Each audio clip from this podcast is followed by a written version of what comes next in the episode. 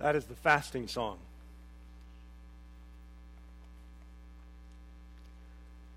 That's what you say to God when God will be the only one that does it for you. That's what we say to God when we know that anything else can show up, but if God doesn't show up, we're lost. That's the fasting song. Lord, I'm desperate for you. I am lost without you. If you don't show up in this situation, in this part of my life, for this loved one, nothing else will do. And that's why we fast, friends, and that's why we don't fast. Just like we talked about last week. Because either we're desperate for Him and we're lost without Him, or we're not desperate for Him and we're not lost without Him. We're quite comfortable without Him. And so we fast, as we said last week, we fast because the bridegroom is not here. And we miss him. And we know because the first time he was here, what he did showed us what he wants to do when he fully brings his kingdom. And once we've gotten a taste of that, nothing else will do. Well, Jesus has been teaching us through the Gospel of Mark about many different themes. This morning, as we come together, um, before we just have a moment here, just before that, I want to say whatever you have brought to this service, whatever you have brought that is uppermost in your mind and most deeply rooted in your heart that you're carrying, you need to know that Jesus is also having that uppermost in his mind and deepest in his heart for you. So let me pray for us as we begin.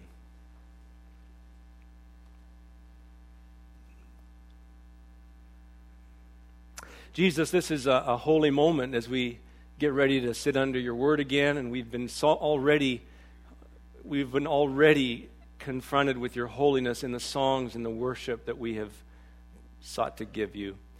And Lord, I ask you to b- please meet us in this time and, and be with us, God. We, we come from various places and have many stories to tell, but you know every one of our stories, and you want to write your story over top of it, Lord. And so please be merciful today to teach us from your word.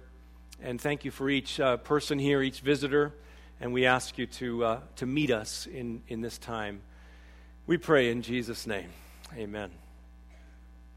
I'm sorry to take a break from our message right now because there are eight cars illegally parked outside. and we have had this tr- trouble from time to time. And so, what I'm going to ask you to do is in a moment, I'm going to say, everybody's going to stand. We're going to greet people around us that we don't know and so on. And uh, some of you might just slip out. If you're, if you're on Scurfield and, and parked beyond the two signs that say it's okay to park between, that's probably what we're, where we're talking about. And please, the choir was here first service, sang at the beginning of the second service, and they've gone. There's probably some parking spots in our, in our lot. Fill any spot of pavement you see in our parking lot. I mean, uh, there's handicap places and sidewalks, not quite sidewalks, but, but fill wherever you can if you're parked illegally. Not saying for sure you'll get a ticket, but it has happened, and, uh, and we have uh, we covered that a couple times. We don't want to keep covering that for people. So would you stand and turn around? There's a few people around you you don't know, so why don't you say hi to them?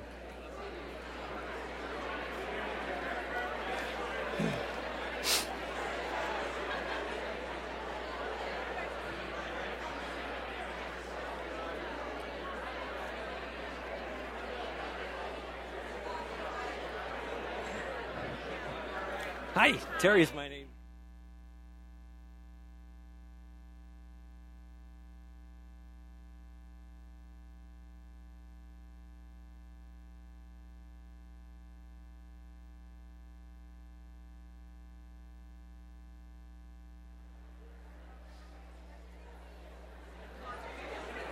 Okay. I'd love to keep this going until the people park their cars, but uh, I'd love to keep this going until people park their cars, but maybe we won't have time for that. Amen. A well known uh, Anglican cleric of the 20th century, his name is Richard Lucas, once wrote about an imaginary conversation that was had between a first century Christian, a person that lived just years after the ascension of Jesus into the heavens, and a Roman citizen, a pagan Roman citizen in the city of Rome, okay, first century. And uh, it went something like this imaginary conversation. The pagan neighbor says to the Christian, Ah, I hear you are religious. That is great. Religion is a good thing. Where is your temple, your holy place? Well, we don't have a temple, replies the Christian, for Jesus is our temple. No temple? But where do your priests work and do their rituals? Oh, we don't have priests to, ma- to mediate the presence of God because Jesus is our priest. What? No priests? But where do you offer your sacrifices to acquire the favor of your God? Uh, we don't need sacrifices, for Jesus is our sacrifice. What? No sacrifices? No temple? No priests? What kind of a religion is that? And the answer, of course, is it's no religion at all. Amen? It's no religion at all. That's the point. What Jesus inaugurated, what Jesus came to bring, is no religion at all. G.K. Chesterton observed that according to most philosophies and philosophers of this world, that in making the world, God enslaved the world.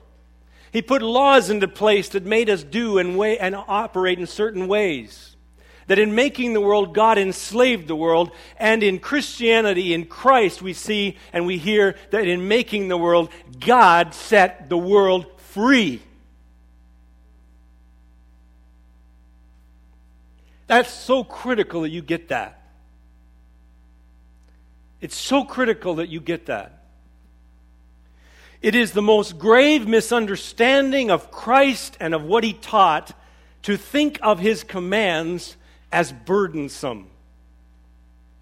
For behind every command is the goal of setting humans free. When we saw Jesus on earth for the first time, that's what he was all about doing setting humans free to enjoy the favor of God fully, to enjoy shalom. Even in the teaching that we saw last week on fasting, which in our conversation at our life group, for some sounded rather burdensome, this thing called fasting. We really don't get it if we see that as burdensome because in reality, fasting is revealing what is enslaving you, and Jesus is the greatest liberator of all that is saying, Don't let these things enslave you. I have come to set you free.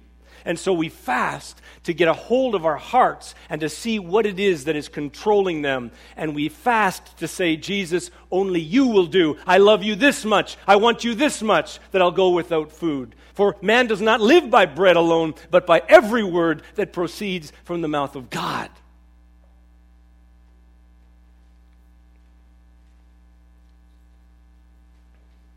The religion that Jesus clashed with most when he was on planet Earth was epitomized in the religious leaders of his day called Pharisees. Theirs was the religion of enslavement with rules, not of freedom for humanity.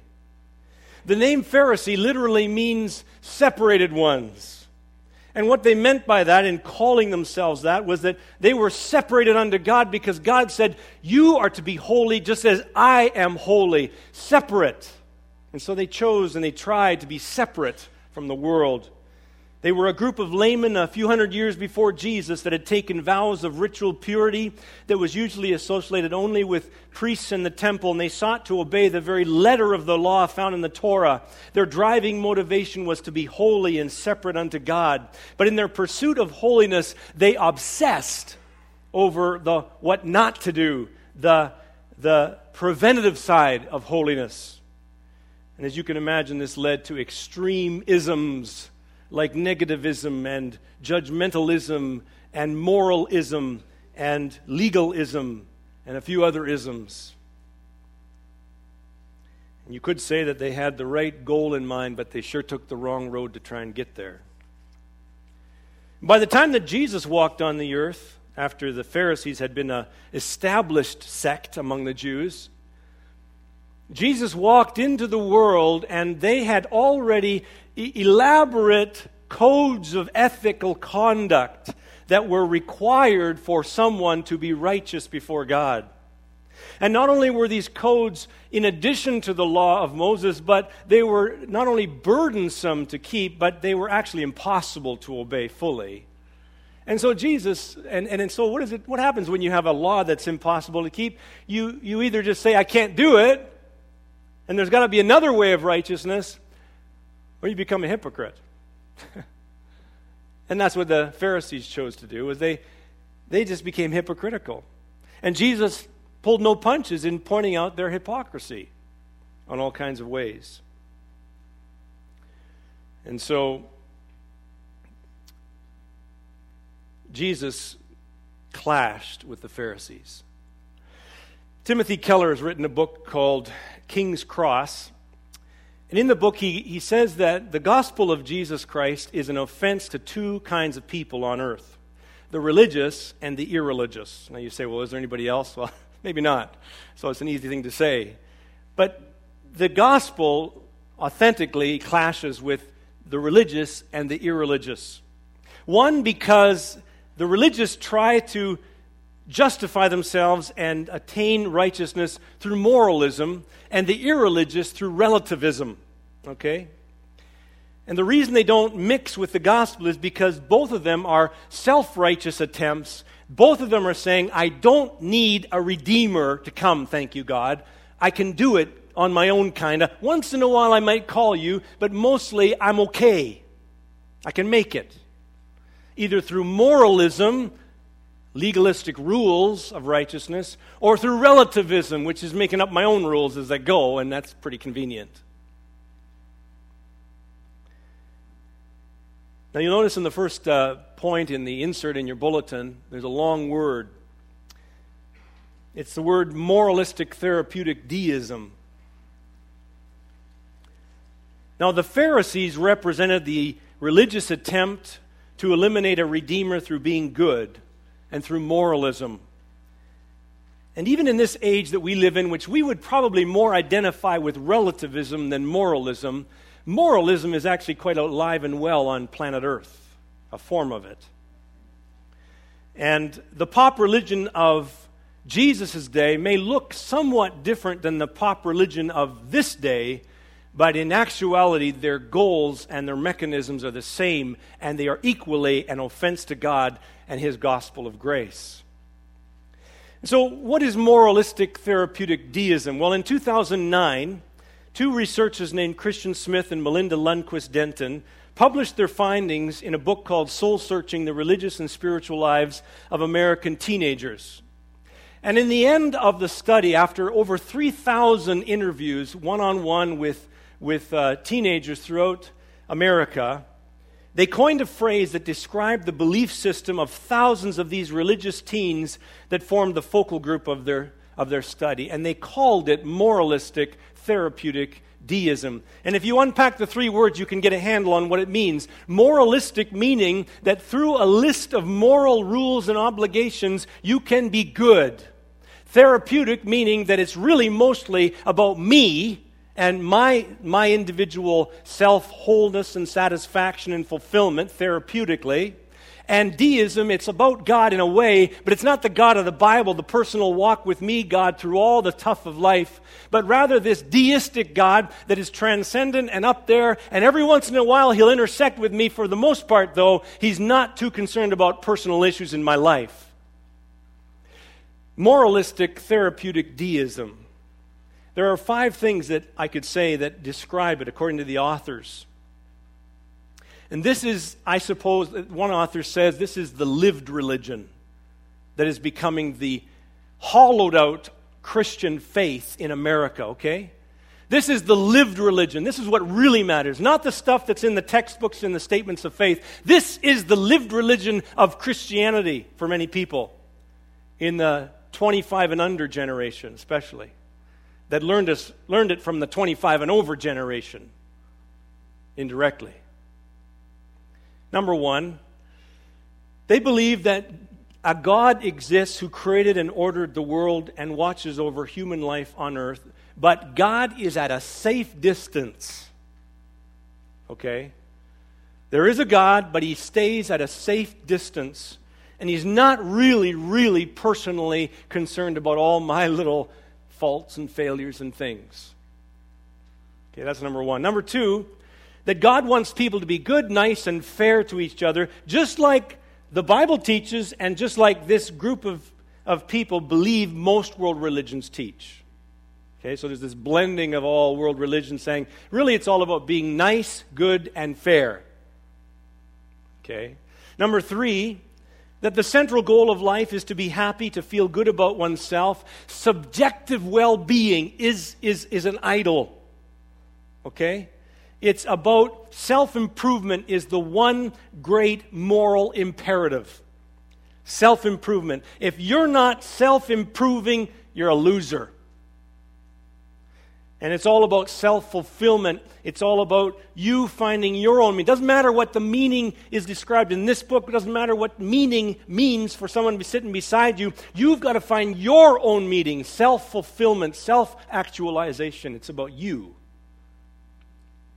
And then, fourthly, that God does not need to be particularly involved in one's life except to resolve some problems. So I call it the God on a leash theory. You know, like uh, I'm kind of doing okay, God, just leave me alone, but every once in a while, yank him over because we're really facing some tough times now. That is the God that our society often believes in. On the brink of eternity, values change, someone said. And then, number five, last tenet of faith in this moralistic therapeutic deism is that good people go to heaven when they die. Whatever that is, heaven, you know. Good people go to heaven. Now, you'll notice that the primary language that I've used in describing these five tenets of the moralistic therapeutic deism don't have a lot of similarity with the language of the Bible where sin and repentance and redemption and faith and all those things are talked about, does it?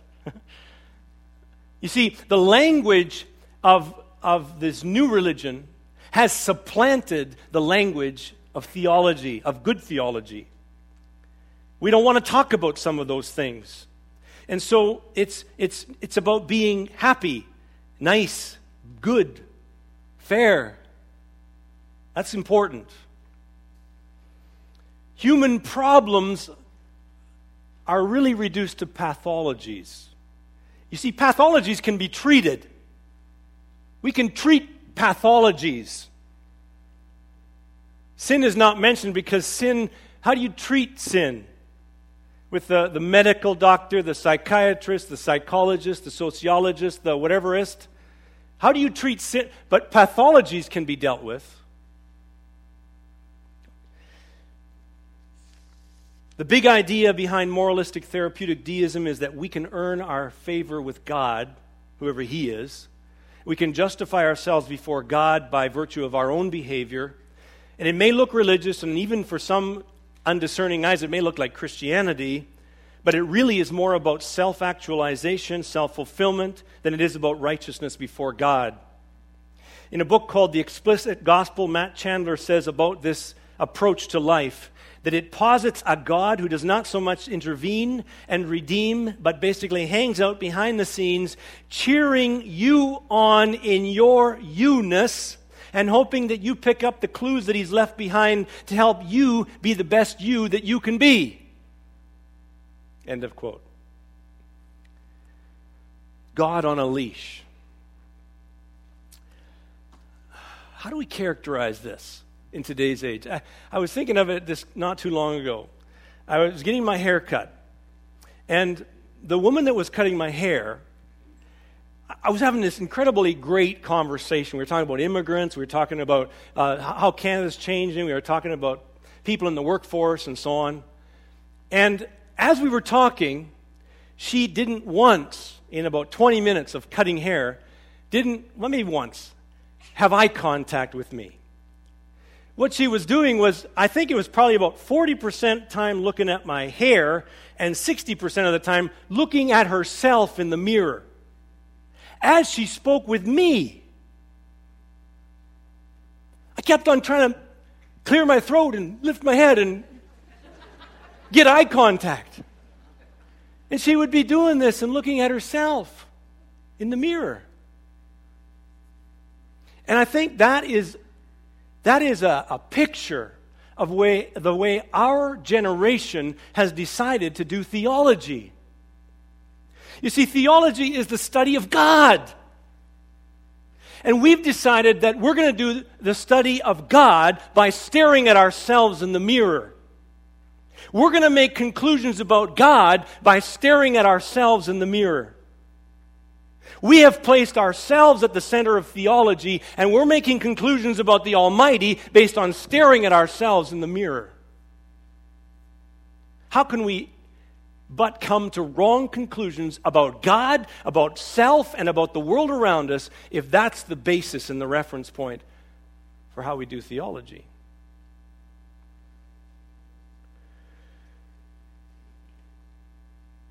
The research should make us pause and think about what we're doing to nurture faith in our families, how well we know the truth of God. You see, we have assumed the gospel instead of making it explicit. We've been content to have a few talks about Jesus around the family table. We've been content to make moralism and declarations about moralism with our kids in our, in our Sunday school classes more important than the gospel. We've said try to be good and avoid bad. That's the most important message. We've done this, friends. And how can we do this over and over again? How can we think we're going to end up with authentic Christian product if that's what we're doing? Instead, we end up at the end with a lot of little Pharisees who have made up their own way of how they're going to please God. One more observation that I might make about this study is that, two more actually. One is that in all the conversations, the interviews of these 3,000 plus teenagers, the interviewers reported to the researchers that it felt like that was the first real conversation about God that that teenager had. And secondly, guess what the prime word was of that generation in all of the interviews 3,000 plus. What's the main word that was surfaced more than any other word? Anybody want to take a hammer at it, a, a guess? What is it? Me. That's probably close, but you know what the word was? Whatever. Whatever. I wasn't surprised when I read that. What do you really believe about God? What do you believe about your unsaved friends? Whatever. Now, those convictions, you know, see, the thing that this study revealed was that though the religious teenage population of Canada and the United States might appear religious, it is really, moralistic therapeutic deism really is a mask, a religious mask of relativism. Whatever. Whatever. Sorry, this is a bit of a long runway, isn't it? To the text this morning. Would you turn in your Bibles to Mark chapter 2? The point that is important to know is that in every generation there will be a version and a perversion of what the gospel teaches. Every generation, it will surface some version and some perversion of what the truth has to say. And let's look at a passage now in Mark chapter 2, which describes the version of religion that Jesus had to face, the grief it caused him, and it centers around the whole subject of the Sabbath observance. Mark, in his gospel in chapter 2 3, records two Sabbath day controversies back to back and we're going to read them both right now and comment on them. So, would you stand with me as we listen to God's word? Mark chapter 2, beginning with verse 23. And uh, let's listen to what the word of God says about the Sabbath.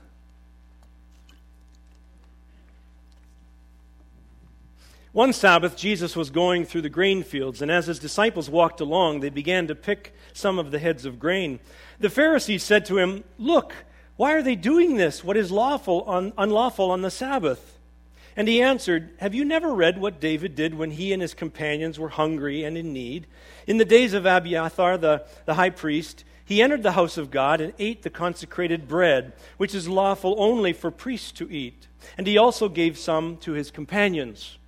Then he said to them, The Sabbath was made for man, and not man for the Sabbath. So the Son of Man is Lord even of the Sabbath. Another time he went into the synagogue, and a man with a shriveled hand was there. Some of them were looking for a reason to accuse Jesus, and so they watched him closely to see if he would heal him on the Sabbath. Jesus said to the man with the shriveled hand, Stand up in front of everyone. Stand up in front of everyone. Then Jesus asked them, Which is lawful on the Sabbath, to do good or to do evil, to save life or to kill? But they remained silent. He looked around at them in anger and deeply distressed at their stubborn hearts. He said to the man, Stretch out your hand. He stretched it out, and his hand was completely restored. And then the Pharisees went out and began to plot with the Herodians how they might kill Jesus. May God bless his word to us today. You may be seated.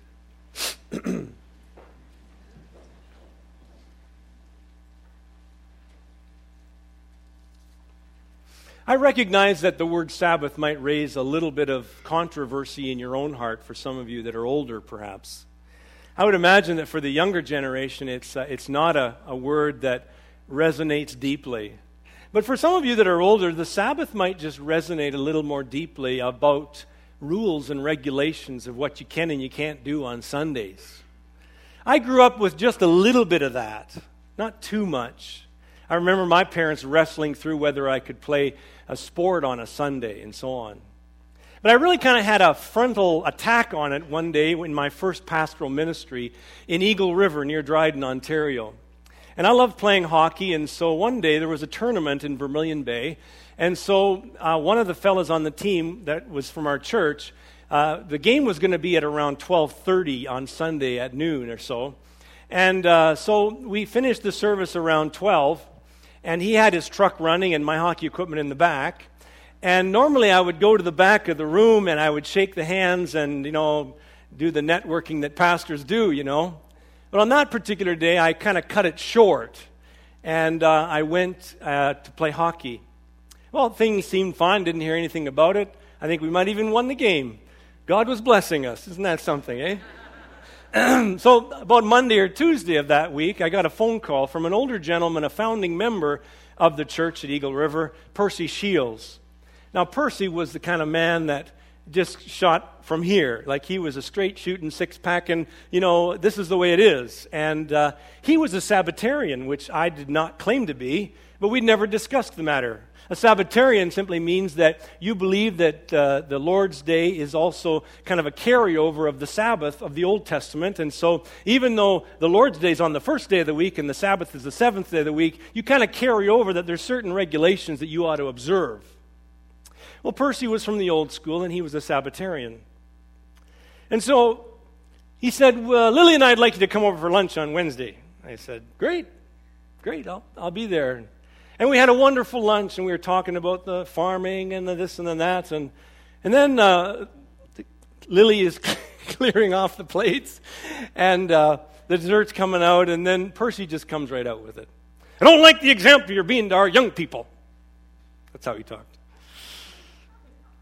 I don't like the example you're being to our young people. I said, I totally didn't understand what the context was yet. I said, well, what, what, what, what do you mean? Well, you went and played hockey on Sunday. I don't think that's right. And so we got into it. We talked, you know. And, and in his way of thinking, that was anathema. That was wrong. That was contrary to what God would, would like you to do. Bad example.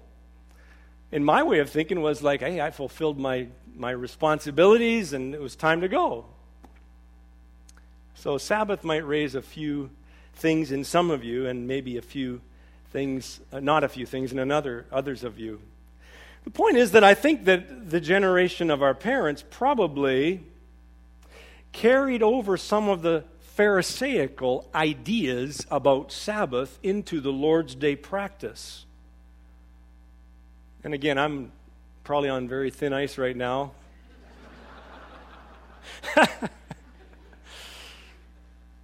I can see the sides happening. no. So everybody that's that's you know, in this corner, I want no, I'm just kidding. We won't go there.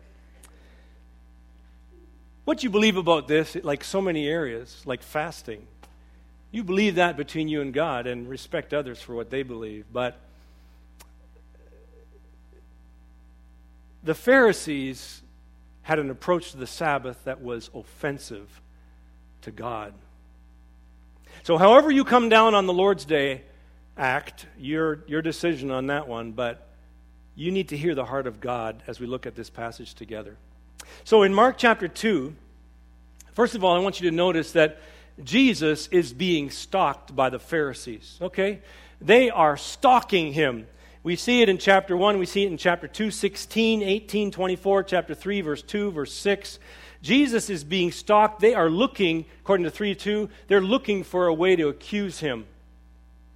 Um, and, and so, Jesus, the first story in chapter 2, verse 23, the first story is incredible. Jesus and his disciples are walking through the grain fields. Now, do you picture this? I, I picture it this way. They're walking through the grain fields, the grain's up this high maybe, and, and they're gleaning. They're, maybe their fingers are just walk. I love that feel. You know, you're walking through, and you just got it running through your hand, and, and as they do it, they maybe close their fingers together and they pull some of the heads off the grain. And they take that and they pop it in their mouths and they savor that. And, and, the Pharisees are following Jesus and his disciples as they go from point A to point B. And they're pointing the finger and saying, Look at, look what your disciples are doing. They're doing what is unlawful on the Sabbath. Now, in, Gen- in Exodus chapter 31, which is the laws on the Sabbath, the only thing that the Bible really says about being unlawful is don't work on the Sabbath because six days God created, on the seventh He rested, therefore don't work on the Sabbath. But these Pharisees defined work in a whole bunch of ways that were minute, trivial detail. And according to them, that was harvesting. that was harvesting. Do you believe this? I mean, if I would have been there, I would have said, Really? Really? Is that what you mean? And Jesus is just appalled. So Jesus pulls out of his, his history a story of David when David in 1 Samuel chapter 21 is running from Saul and he goes into the temple or the, the tabernacle and and there's the showbread, the consecrated bread only for priests to be sitting there before God, you know, in the table of the presence. And David eats it. And he shares it with his companions. And Jesus says, Do you not remember that story? And they're silent. They don't know what to do, they don't know how to say what to say. Jesus follows up by saying, The Sabbath was made for man and not man for the Sabbath. You're so wrong. You're so wrong in what is major and what is minor. And then he adds, the Son of Man is Lord even of the Sabbath. Just like he reinterpreted fasting for them, he's now reinterpreting Sabbath for them. This is a critical text. Clearly, Jesus is teaching that David's need and hunger took precedent over ceremonial rule keeping. Jesus could not tolerate the nitpicking legalism. It was, it was an, an offense in the nostrils of God. Nitpicking legalism. That's what got Jesus angry. Majoring on the minors and minoring on the majors. Do we have any nitpicking legalism in our, in our lives? The second Sabbath story takes place not in the grain fields, but in the synagogue on a Sabbath day. A man with a shriveled hand was present. And we need to understand that, that when, when the synagogue worship was uh, conducted, that on, at certain points of prayer, the whole congregation would stand up and they would lift their hands at shoulder height with palms up. And so there was this man with a shriveled hand that was among them, and there he is with his palms up and his, and his, his worshiping God, and everybody sees that his hand is shriveled, limp. Some maybe think that this was a setup, that the Pharisees might have even brought him into worship to see if Jesus might heal him on the Sabbath. And so Jesus sees what's going on, he knows what's in their hearts, and he says, Stand up in front of everybody. He makes a lesson of this.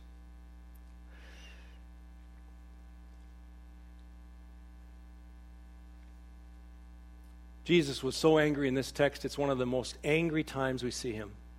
You can read about it in chapter 3, verses 5 and 6, the words that are used, the anger word as well as the distressed word, deeply distressed, in anguish. The Son of God looking at what is becoming of his people and seeing that, that they were silent after he asked the question, a simple question What is right or better? To do good or to do evil on the Sabbath? To save life or to kill? Not a hard question. And they were silent. And so Jesus was angry. See, the interesting thing is that the word Sabbath is a close relative of the word shalom. I know Pastor Alphas taught us a lot on shalom that state of wholeness and wellness. And, and so, in a sense, we're getting from this text that Jesus is saying, What better day, right? What better day to give this man wholeness and wellness than the Sabbath day? Isn't that Jesus, what Jesus is all about? What better day to do that? But instead, they, the Pharisees, were so concerned about their little rules.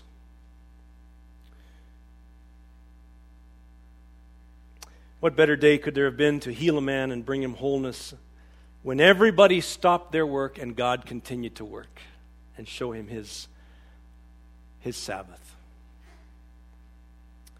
Yet the religious leaders were too preoccupied with rule keeping. As we conclude, I want you to take a look at that green piece of paper and notice there are a few questions for reflection. And um, first of all, I want you to think about this term moralistic therapeutic deism.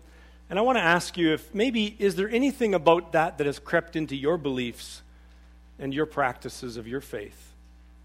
if you want to Google that, by the way, you, You'll find a lot written on that. In fact, there's a really good article by Albert Mohler, the president of uh, Southwestern Baptist Theological Seminary in, in uh, Kentucky. Uh, great article about it. There's lots to be written.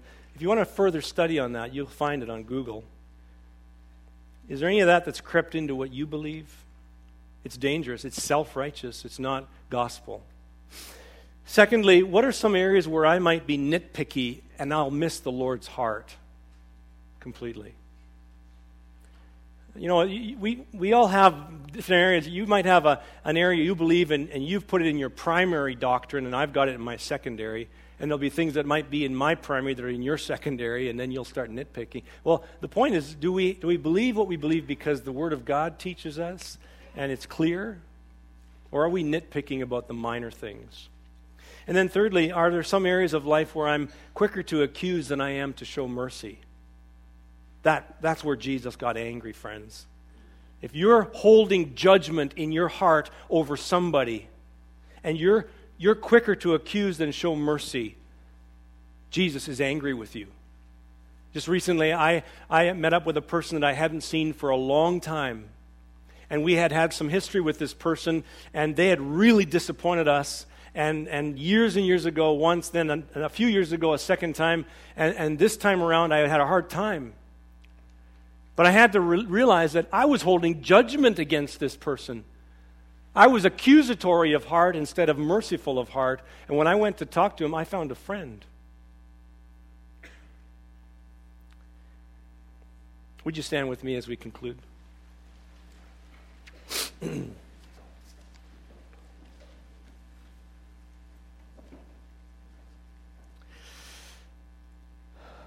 oh Lord Jesus, uh, we thank you. God, we thank you for your word. And, and Lord, as we think about the essence of Jesus, the essence of what you taught, Lord Jesus, we want that essence to be what we're all about. But sometimes we reveal we resemble the Pharisees. Sometimes we don't get it right. Forgive us for our nitpicking. Forgive us for our accusing when we should be showing mercy. Lord, I ask you to work in our hearts the essence of Jesus and all of his mercy and grace. And Lord, we, whatever area that needed to sink in, whatever area some individuals in this room needed to hear this morning, I pray that, that they would have heard it and that your Holy Spirit will give them grace to live it by your power. We pray in your name, Jesus. Amen. People of God, go in peace. Thank you.